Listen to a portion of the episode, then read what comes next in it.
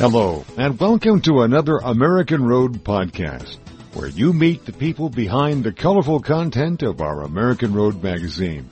I'm Foster Braun, your host. Over 50 years ago, a man named Wally Bronner, the son of German immigrants, bucked family tradition and opened a Christmas store that has become a holiday landmark. In this edition of the American Road Trip Talk, you'll meet Wayne Bronner, the founder's son and learn how Wally's dream grew into a Christmas wonderland the size of nearly two football fields. This podcast is brought to you by the City of Vandalia, Illinois. They invite you to join them for the Lincoln Remembered Weekend this February the 11th and 12th.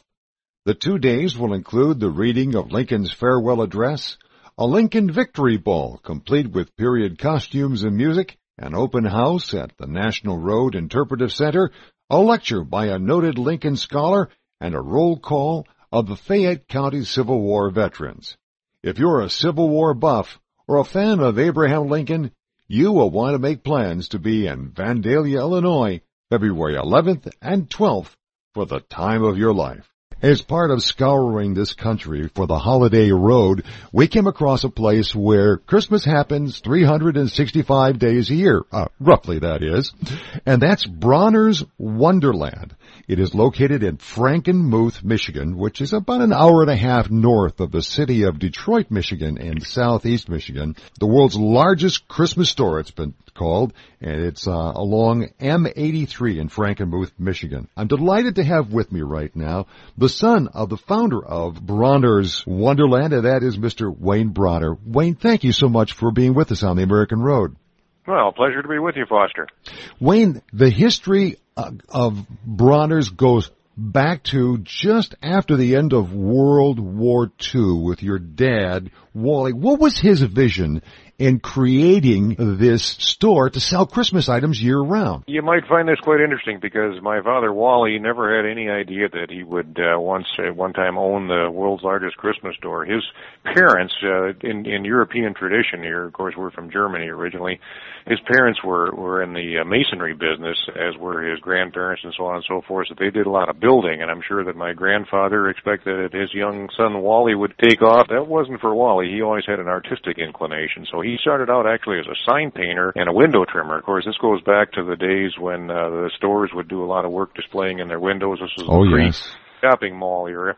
And they would want somebody to put in a Christmas display and a Valentine's display and an Easter display and so forth. So Wally did a lot of that kind of work. And he was one time doing uh, work in, in the town of Bay City, about 20 miles north of here, mm-hmm. and people came in from the village of Clare, which is in Michigan also, and they asked the proprietor of the store Wally was working in if they had any Christmas decorations for sale. Their answer was no, but why don't you talk to that window trimmer out there? And that was young Wally at the time, and he Christmas panels, which they then hung on their streets and those were so well well received that uh, that was the the transformation from the sign painting business into the Christmas decor business.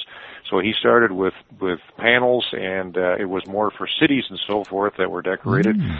Gradually made the transition into decor for the home and once he made that turn, then the rest was history. And he built it up just a little bit at a time. Started out in his grandfather's basement painting signs, and it's evolved time into the world's largest Christmas store. Oh, and and and it's an enormous, folks. If you see this place, and I hope you do get a chance to see it, it is an extraordinary outside as it is inside. Uh, it's not just a huge store where you sell all kinds of different types of Christmas decorations, but it's also outside as a huge uh, display year round of Christmas things. So let let's start on the inside, Wayne. What are the kind of things people will find when they come into the store? What are some of the highlights there? Well, somebody, somebody walks in the store, they're going to be greeted by a dazzling display of Christmas decorations. We have over 50,000 different items that we sell, items from around the world. And Wally would always say to see the store, you need to walk around twice. Once to see things on the lower level, and another things to another time to see things up on the upper level. There are all kinds of displays. There are animated elves and fiberglass Santas everything from uh, two dollar and ninety nine cent ornaments all the way up to a seventeen foot high fiberglass Santa that might be appropriate for decorating a shopping mall or a downtown, some sure. downtown in a plaza. So a lot of different things, but uh, the good news is that everything is very affordable. About two thirds of our items sell for under ten dollars. Very, very reasonable. Do you have any of the the special handcrafted kind of Christmas items as well? That we do. We have everything from mass produced items down to items that are hand blown, hand painted. Mm. Of course, the price varies depending on what you select, but we try to have in amongst our fifty thousand things something for everybody. Now, I noticed, by the way, uh, in the article we talk about the fact that uh, there's a Bronner's Program Center within the store itself where I believe you folks have access. Matter of fact, back in the early 80s, I interviewed your dad at that time. And it was a delightful interview. And I think Pat Boone was coming into town at that time and was going to be there. What, what are the kind of things that go on in the, in the program center? Well, we in the program center we put on presentations. A lot of times we'll have demonstrations uh, from people who produce products. So we've had glass blowers in there, as you mentioned. Pat Boone was in there. One time we had the Lennon sisters in there. Celebrities who might be traveling around on different circuits and uh, like to stop into our store.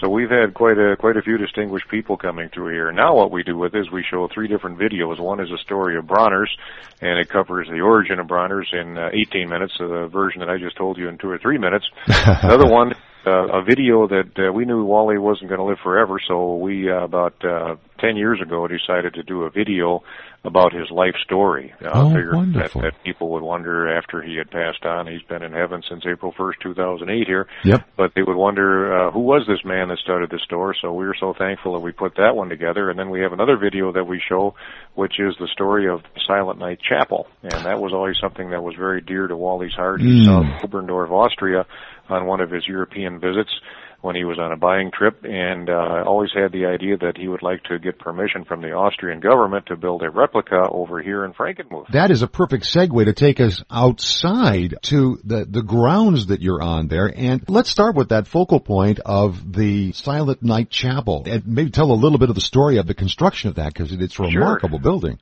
Well, just to elaborate a little bit, there there is a Silent Night Memorial Chapel over in Oberndorf, Austria, and that was built on the site where the original church was, where Silent Night was sung for the very first time back in 1818. And it's since uh, become the world's most popular Christmas carol, Christmas hymn. And Wally saw this chapel during one of his visits and was always inspired. He said, if the good Lord ever blesses us to the point where we have the resources to do it, he'd like to build a chapel out there as a special thanks to give tribute to what the real meaning of Christmas is, is and thanks to the Lord for blessing us for all the successes that we've had. So there's a there's a parcel down on the south end of our property mm-hmm. where the road forms a Y. It's a key piece of property. We've had offers from McDonald's and gas stations and so on and so oh, forth, Seven Elevens to buy that. but Wally always wanted to keep that. He knew that was a special place and yes. that was dedicated for the Silent Night Chapel. So we worked it out. Wally was very fluent in German, so he was able to negotiate an agreement ah. with the ah. Oberndorf Austrian government and they allowed us to build a replica and uh, we promote their chapel and they promote ours.